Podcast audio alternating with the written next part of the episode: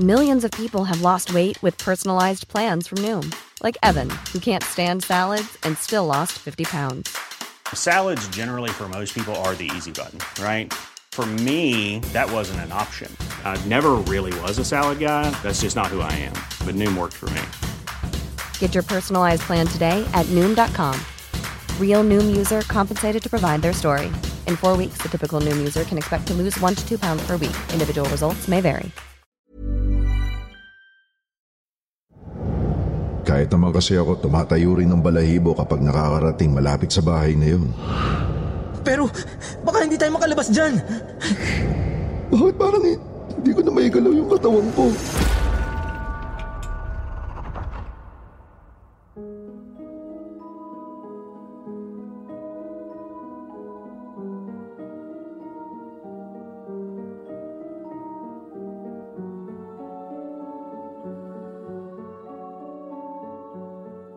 Madalas, ang kababalaghan, sadyang nakakasalubong mo lang sa hindi inaasahang pagkakataon. Subalit, paano kung mismong ang dilim ang gumawa ng paraan upang ipahamak ka? Paano kung ang isang hindi matukoy na nilalang ang magtangkang ikulong ang iyong kaluluwa? Ito mismo ang naging karanasan ng ating letter sender ngayong araw na ito. Itago na lang natin sa pangalang Robbie. Kasama ang kanyang kapatid, hinarap nila ang isang malagim na lugar na animoy impyerno sa ibabaw ng mundo. Paano kaya sila nakaligtas? Kung ikaw kaya ang malagay sa parehong sitwasyon, anong gagawin mo? Panghawakan ang iyong sarili at maghanda para sa isang karimari-marim na episode ngayong araw. Dito lamang sa kwentong Takip Siling.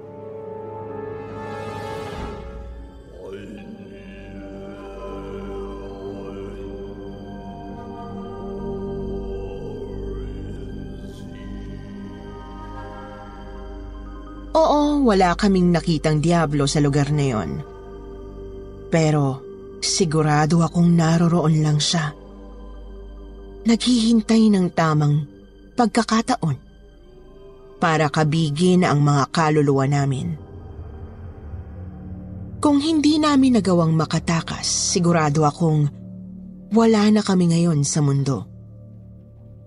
Kaya naman, hindi ako mangingiming sabihing isang impyerno sa ibabaw ng daigdig ang napuntahan namin.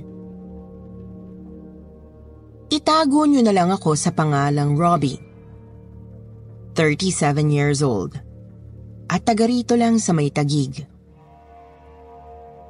Ang nakababatang kapatid ko naman ay tawagin na lang nating si DJ. 35 years old. Itong salaysay ko ay nangyari noong 18 at 16 years old pa lang kami. Doon sa isa sa mga probinsya sa bandang hilaga ng Luzon. Hindi ko na lang sasabihin kung saan talaga bilang respeto sa mga taga roon. Ayaw ko ring sirain ang pangalan ng nasabing probinsya, lalo't marami namang magagandang bagay doon. Sadyang minalas lang talaga kami ni DJ kaya't napunta kami sa isang nakakakilabot na sitwasyon. 2004, nagpunta kami sa nasabing probinsya para sa isang reunion sa side ni Papa.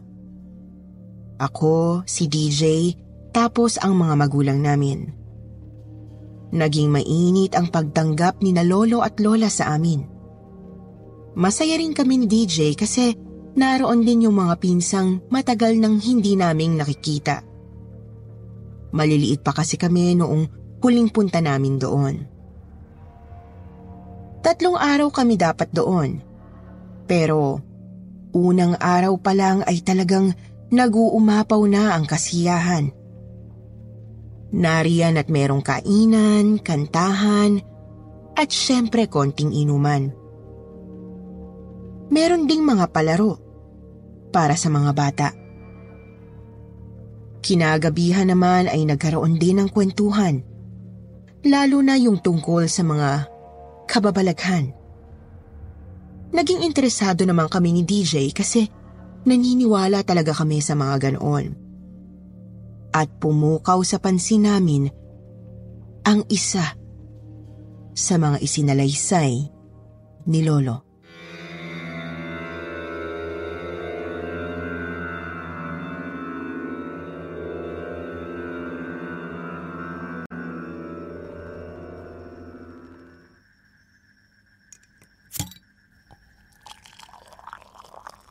Dami niyo palang naranasan kababalagan, Lo, no?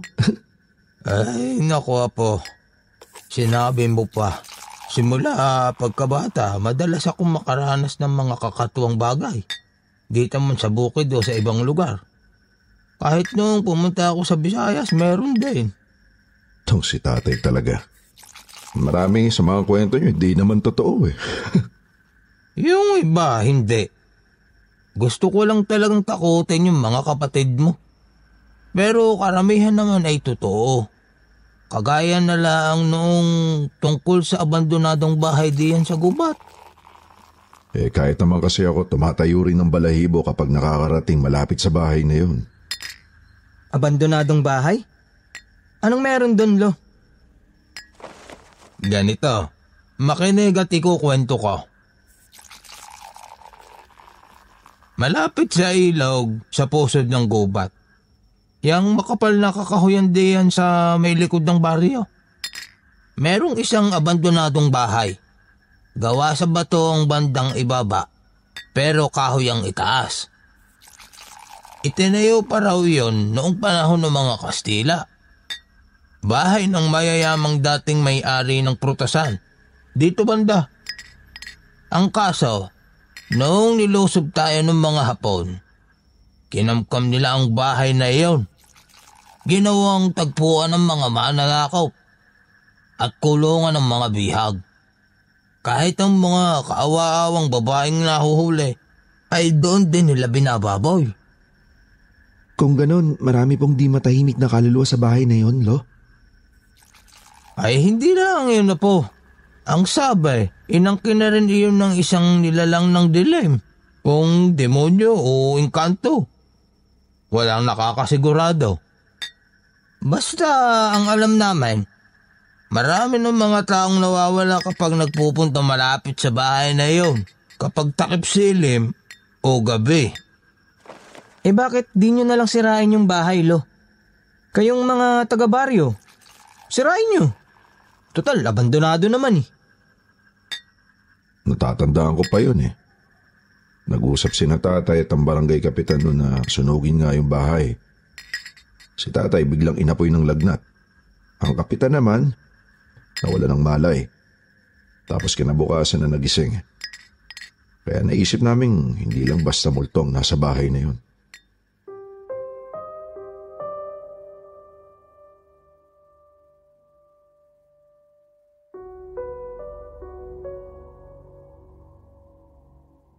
Sa dami ng mga kwentong kababalaghan na napag-usapan noong gabing yon, ang tungkol sa abandonadong bahay ang tinandaan namin ni DJ.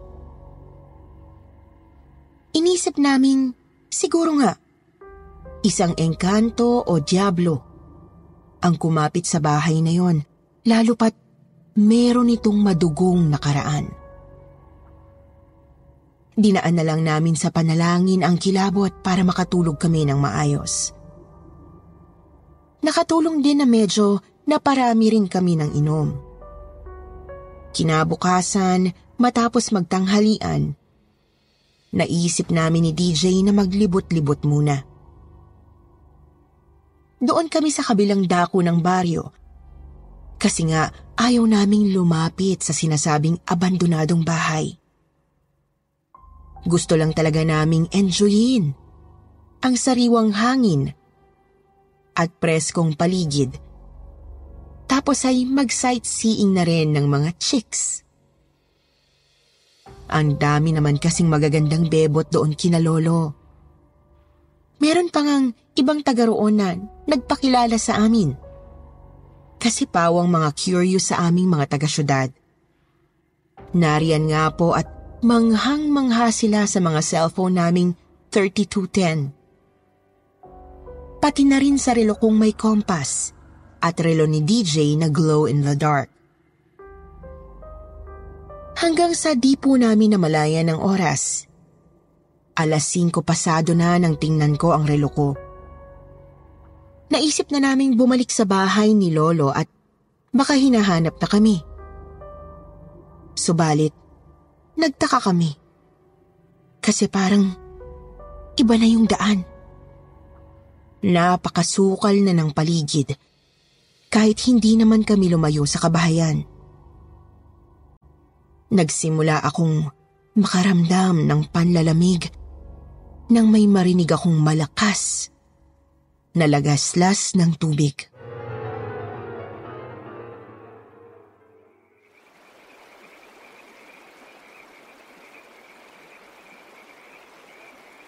DJ, may, may nararamdaman ka bang kakaiba? Hindi ko alam kuya. Pero bigla akong kinabahan. Parang, parang iba yata ang paligid. Hindi ko na matanaw yung dinaanan ng mga habal-habal eh. Andyan lang naman yung kalsada kanina. Mukhang pinaglalaroan yata tayo, tol. Balik na rin ba natin ang mga damit natin? Sige.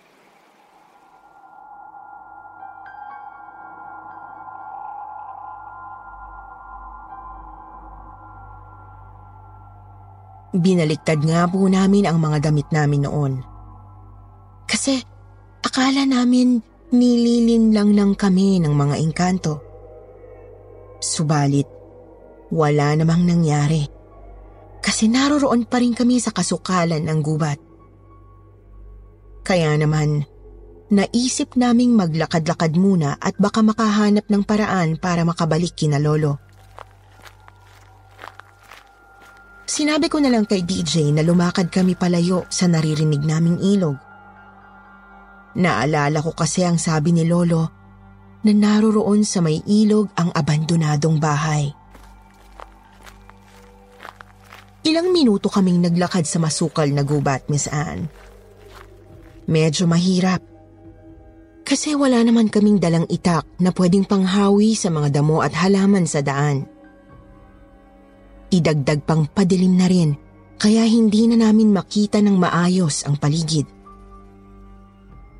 Napakalakas ng kabog ng dibdib ko at butil-butil na rin ang pawis. Nagkahalo na ang pagod at kilabot sa kalooban ko habang nananalangin sana ay makauwi na kami agad. Naglakad pa kami ng naglakad hanggang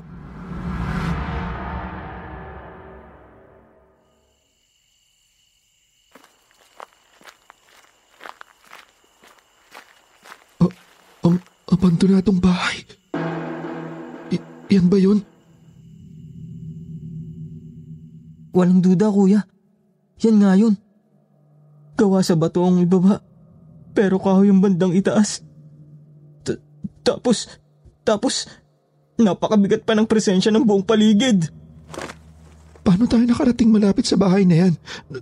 Doon lang naman tayo sa kabila ng Barrio Gumala, di ba? Bakit tayo nandito? Tsaka di ba, palayo naman sa ilog yung lakad natin? Huwag na lang tayo magtanong. Basta lumayo na tayo rito kuya. Lumayo na tayo.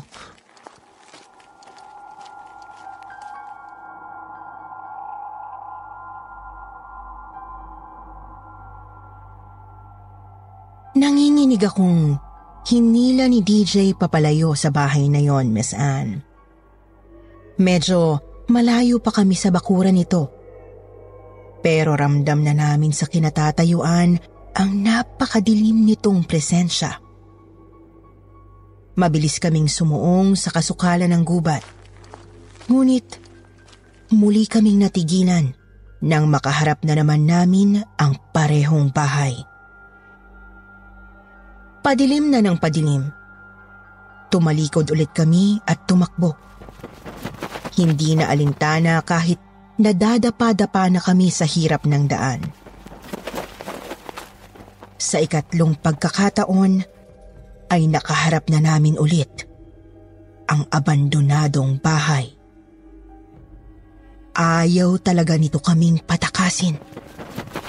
Nagpapabalik-balik lang kami kahit anong gawin naming paglayo.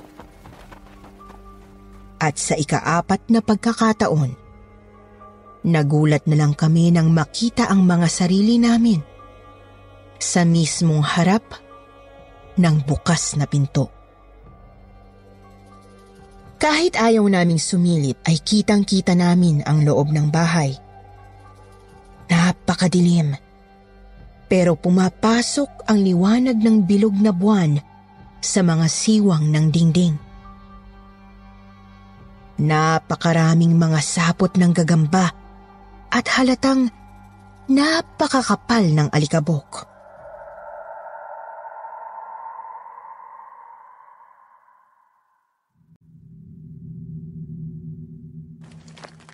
Kuya, halika na. Kuya, ano ba? Halika na, huy! DJ, di ko maigalaw yung mga binti ko. Gusto ko na umalis, pero... Aray ko! Kuya, kuya, anong nangyari?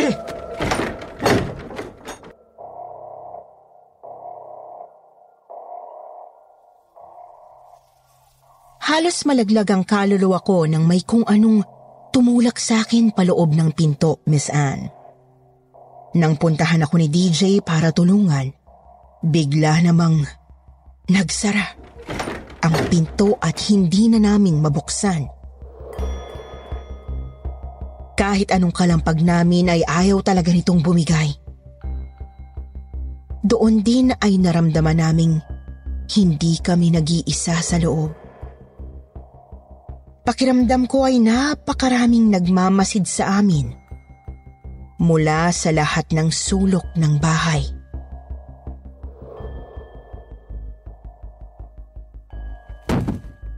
Kuya, ano gagawin natin? Makakalabas pa ba tayo dito sa bahay na to? Makakauwi pa ba tayo kay na lolo?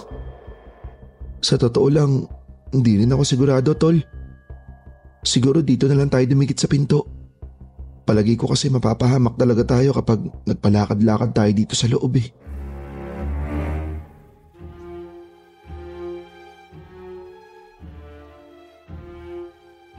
Dumikit lang talaga kami sa tabi ng pinto noon. Pero maging doon ay damang-dama namin ang nakalulunod na hilakpot. Dahil nga hindi namin mabuksan ang pinto, wala kaming magawa kundi lumingalinga at mag-abang sa kung anong hindi namin alam. Ilang sandali pa, naramdaman kong may kung sino sa bandang kaliwang tabi ko. Nasa kanan ko si DJ eh. Kaya nilingon ko. Miss Anne, agad akong napasigaw nang makita ang isang babaeng duguan na nakatingin sa akin. Gula-gulanit ang damit nito. Even on a budget, quality is non-negotiable. That's why Quince is the place to score high-end essentials at 50 to 80% less than similar brands. Get your hands on buttery soft cashmere sweaters from just 60 bucks, Italian leather jackets, and so much more. And the best part about Quince, they exclusively partner with factories committed to safe, ethical, and responsible manufacturing. Elevate your style without the elevated price tag with Quince. Go to quince.com slash upgrade for free shipping and 365-day returns. If you're looking for plump lips that last, you need to know about Juvederm lip fillers. With Juvederm Volbella XC and Juvederm Ultra XC, your lip look, whether it's subtle or bold, can last up to one full year with optimal treatment and no additional maintenance. Find a licensed specialist and see if it's right for you at juvederm.com today. That's J U V E D E R M.com. Add fullness to lips in adults over 21 with Juvederm Volbella XC or Juvederm Ultra XC. Do not use if you have severe allergies or a history of severe allergic reactions, or if you're you're allergic to lidocaine or the proteins used in Juvederm. Tell your doctor if you have a history of scarring or taking medicines that decrease the body's immune response or that can prolong bleeding. Common side effects include injection site redness, swelling, pain, tenderness, firmness, lumps, bumps, bruising, discoloration, or itching. As with all fillers, there's a rare risk of unintentional injection into a blood vessel, which can cause vision abnormalities, blindness, stroke, temporary scabs, or scarring. For full important safety information, visit juvederm.com. to. Tapos walang anumang saplot pang ibaba. Hinuha ko ay baka kaluluwa ng isa sa mga pinagsamantalahan ng mga mananakop noon. Napatingin din sa babae si DJ at agad siyang napakaripas ng takbo. Sinundan ko naman siya ngunit napatigil din kami ng tumambad sa amin ang dalawang multo sa isang pasilyo. Pawang kaluluwa ng mga sundalong hapon. Nakatayo lang ang mga ito habang nakatingin sa amin. Napaatras na naman kami papunta sa bungad ng kusina. Doon, natauhan kaming napakarami pala talagang ligaw na kaluluwa sa bahay na yon. Hindi na namin alam kung saan pupunta.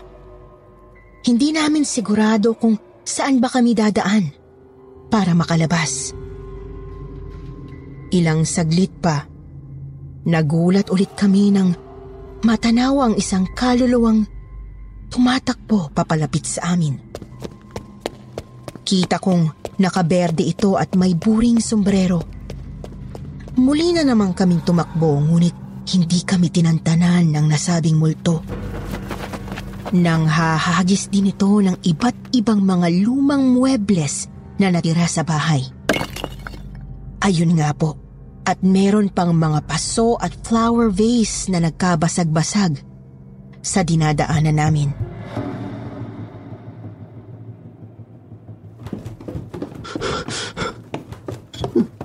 Ano bang meron sa bahay na to? Ang daming multo. Lintik. Saan tayo pupunta kuya? Hindi naman pwede tumakbo lang tayo ng tumakbo. Pero hindi naman tayo makalabas dito. Yun, may pinto. Subukan natin yun. Bumukas. Pasok na sa loob, dali. Pe- pero baka hindi tayo makalabas dyan. Dali na. Nandiyan na siya.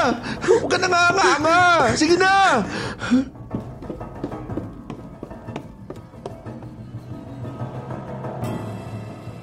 Grabing kadiliman ang bumalot sa amin sa loob ng kwarto, Miss Anne. Madilim. Kasi walang napaglulusutan ng liwanag ng buwan galing sa labas. Madilim din kasi alam naming sadyang binabalot ng lagim ang buong bahay na yon. Idagdag pang kinakalampag din ng humabol sa amin yung saradong pinto. Wala kaming magawa noon kundi sandala ng pinto para hindi ito mabuksan ng humahabol sa amin. Alerto rin at baka may maligno na naman sa loob ng madilim na silid. Nang tumigil na ang nasa labas, doon na kami umupo, nagyakapan at umiyak sa takot. Nagdasal na rin. Umaasang protektahan kami ng may kapal.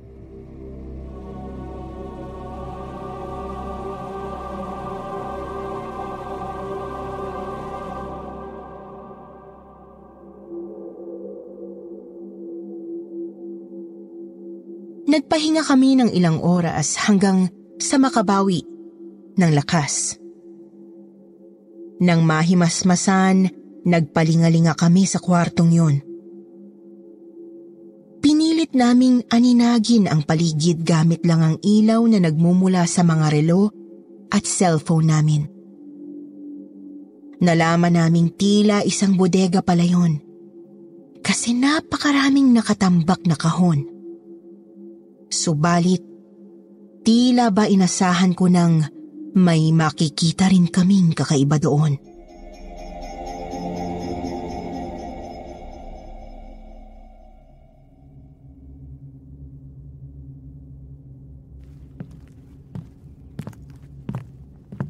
Kuya, ano yan?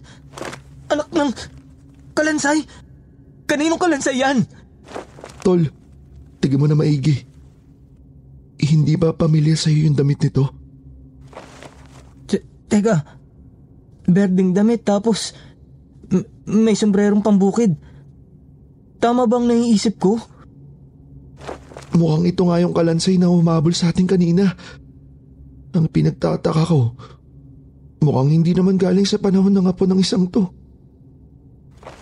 Tignan mo yung printang damit. Di ba, nung nakaraang eleksyon lang tumakbong senador yung politikong yan? Oo nga no. So bago lang to napadpad dito? Teka... Yun. May notebook na maliit. Tulungan mo ako. Ilawan mo tong notebook.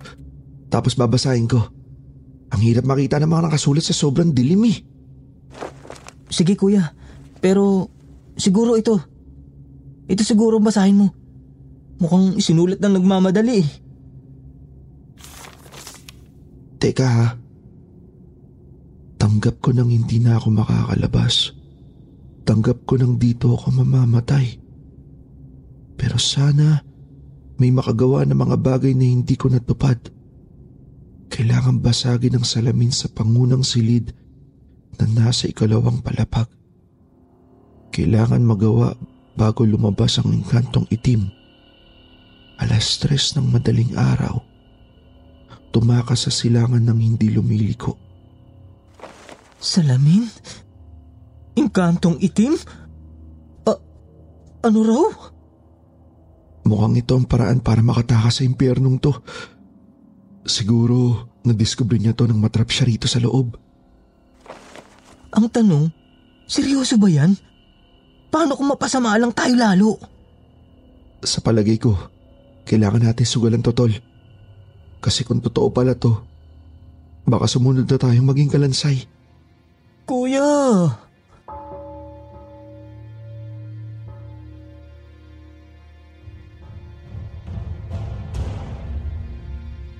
Tiningnan ko ang relo ko. Alas 11.30. Naisip kong maghanda na muna kami ni DJ para sa gagawin namin. Nagpahinga, tapos nanalangin ng rosaryo. Kahit wala kaming rosaryong hawak. Pagkatapos, naghanap kami ng pwedeng ipambasag sa salamin. Nakahanap ako ng maiksing tubo habang martilyo naman ang nakita ng kapatid ko sa loob ng bodega. Bandang alauna imedya, nakakaramdam na kami ng panghihina at pareho na ring nilagnat. Naalala ko ang sabi ni Lolo na nagkakasakit talaga ang nagbabalak ng masama sa abandonadong bahay. Kaya naman lumakas ang loob namin kahit medyo nahihilo na. Ang pagkakasakit kasi namin ay nagsasabing hindi magugustuhan ng bahay ang gagawin namin.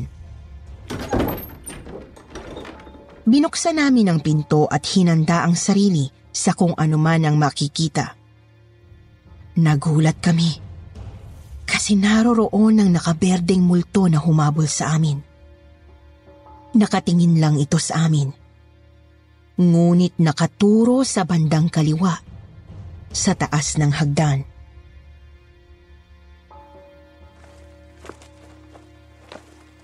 Kung ganun, sinidya niya tong habulin papasok sa kwarto na to para makita ang mensahe niya.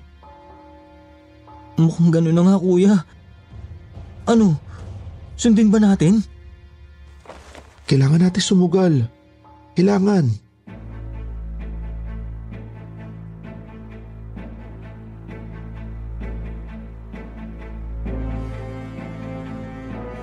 Dahan-dahan kaming naglakad papuntang hagdan at maingat itong inakyat. Medyo alanganin po kasi ang kalagayan nito eh. Marupok na sa kalumaan ng mga kahoy na baitang. Yung iba nga ay butas na talaga ang apakan. Alerto rin kami sa napakaraming mga multong nasa paligid. Nakatingin sa amin. Ngunit hindi naman nananakot o gumagalaw.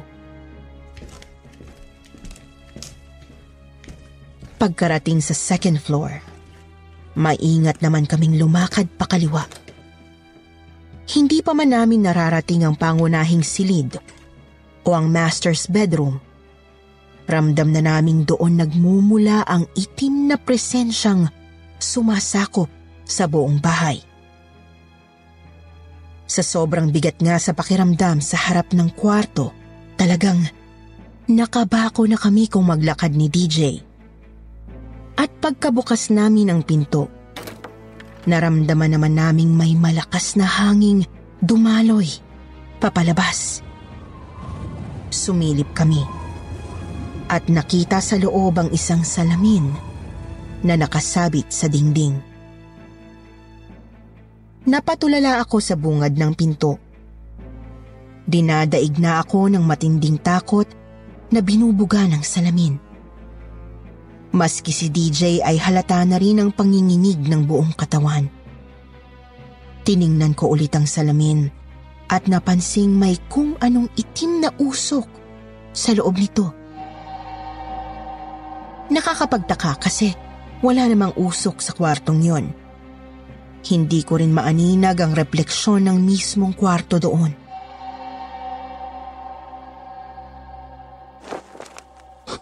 Ano bang meron sa salaming yan? O, Bakit parang hindi ko na maigalaw yung katawan ko? Tuli, matay na yata ako eh. Gusto ko ng tumakbo, gusto ko na umuwi. Nahihilo na rin ako, kuya. Pero kailangan nating gawin to. Kailangan. Bahala na. Bahala na!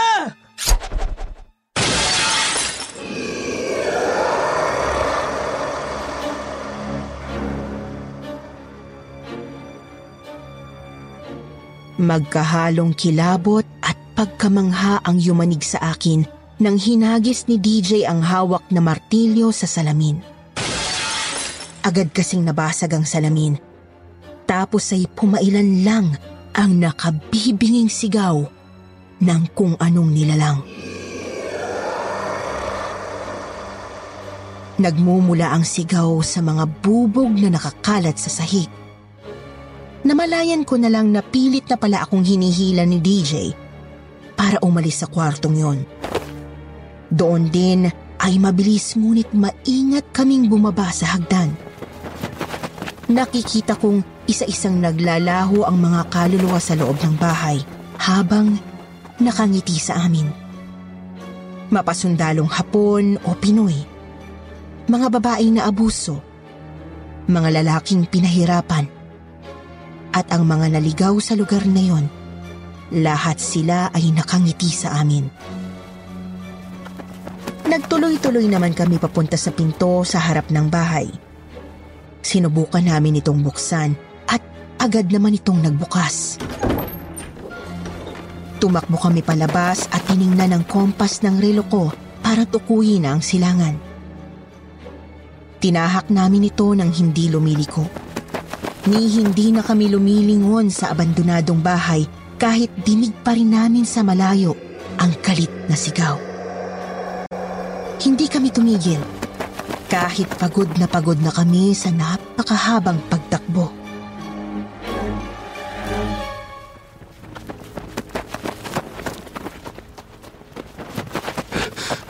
DJ, ayun ang baryo.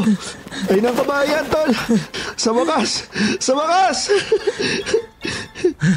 Makakauwi na tayo, kuya! Makakauwi na tayo!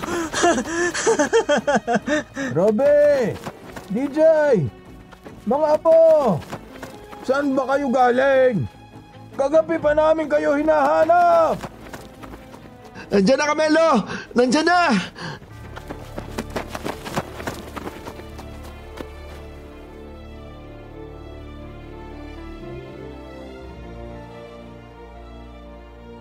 Hindi makapaniwala sina Lolo nang ikwento namin ang mga pinagdaanan namin. Subalit, nagsilbing ebidensya ang maliit na notebook ng kalansay na nakita namin.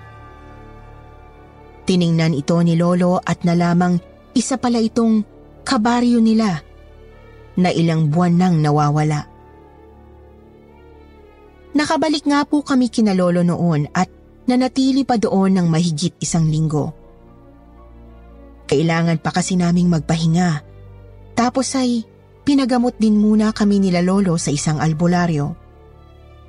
Gusto niyang makasigurong hindi kami susundan ng kung anuman pabalik ng tagig. Kaya naman, nakauwi nga po kami ng maayos. Simula rin po noon ay wala na raw nawawala sa lugar nila lolo. Hanggang sa tuluyan ng masira ng bagyo ang impyernong bahay. Naging maayos naman ang buhay namin ni DJ simula noon. May kanya-kanya na rin kaming mga pamilya at magagandang trabaho.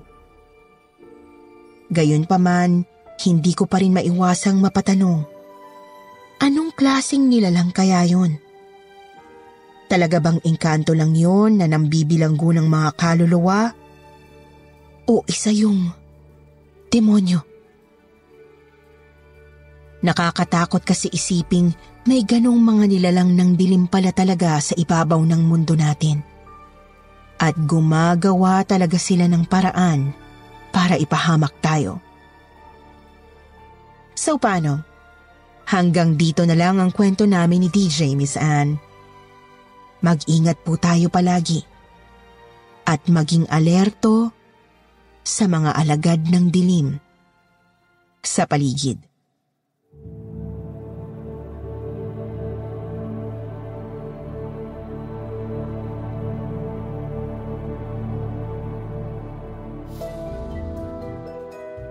At ngayon naman dumako tayo sa paborito nating shout out portion. Shout out going out to Audrey Marie, Mary Jane De La Cruz, Chuacheng Gloje, Carl Justin Lee Quico, Fergie Ayesha Botial, Bernadette Arcalas, Marvin, Annalisa Badajos, Krisha Fedis. Magbabasa tayo ng ilan sa pinakamagagandang comments mula kina Chuacheng Gloje at Bernadette Arcalas sabi ni Chua Cheng, Hi po, pa-shout out po. Super fan ako ng mga narrators nyo, lalo na si Miss Anne. Super inspired ako pag nagnanarrate siya. I wish may chance na maging part ako ng isa sa mga drama nyo. Super happy din parati nila Lola kapag naririnig ang mga story nyo. Naaaliw sila sa kabila ng nakakapagod na maghapon. Super thank you sa walang sawang pag-upload ng mga stories.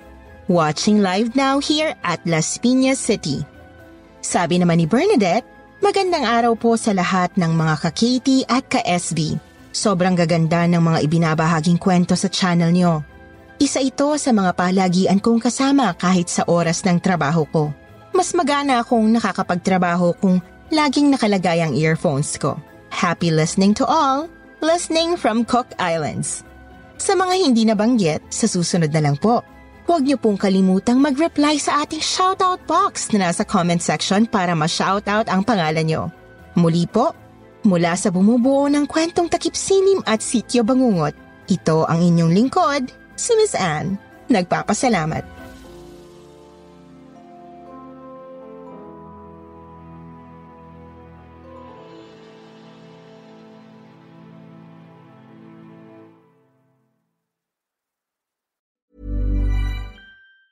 Hi, I'm Daniel, founder of Pretty Litter. Did you know cats tend to hide symptoms of sickness and pain? I learned this the hard way after losing my cat, Gingy. So I created Pretty Litter, a health monitoring litter that helps detect early signs of illness by changing colors, saving you money and potentially your cat's life. Pretty Litter is veterinarian developed, and it's the easiest way to keep tabs on your fur baby's health right at home. Go to prettylitter.com and use code ACAST for 20% off your first order and a free cat toy. Terms and conditions apply. See site for details.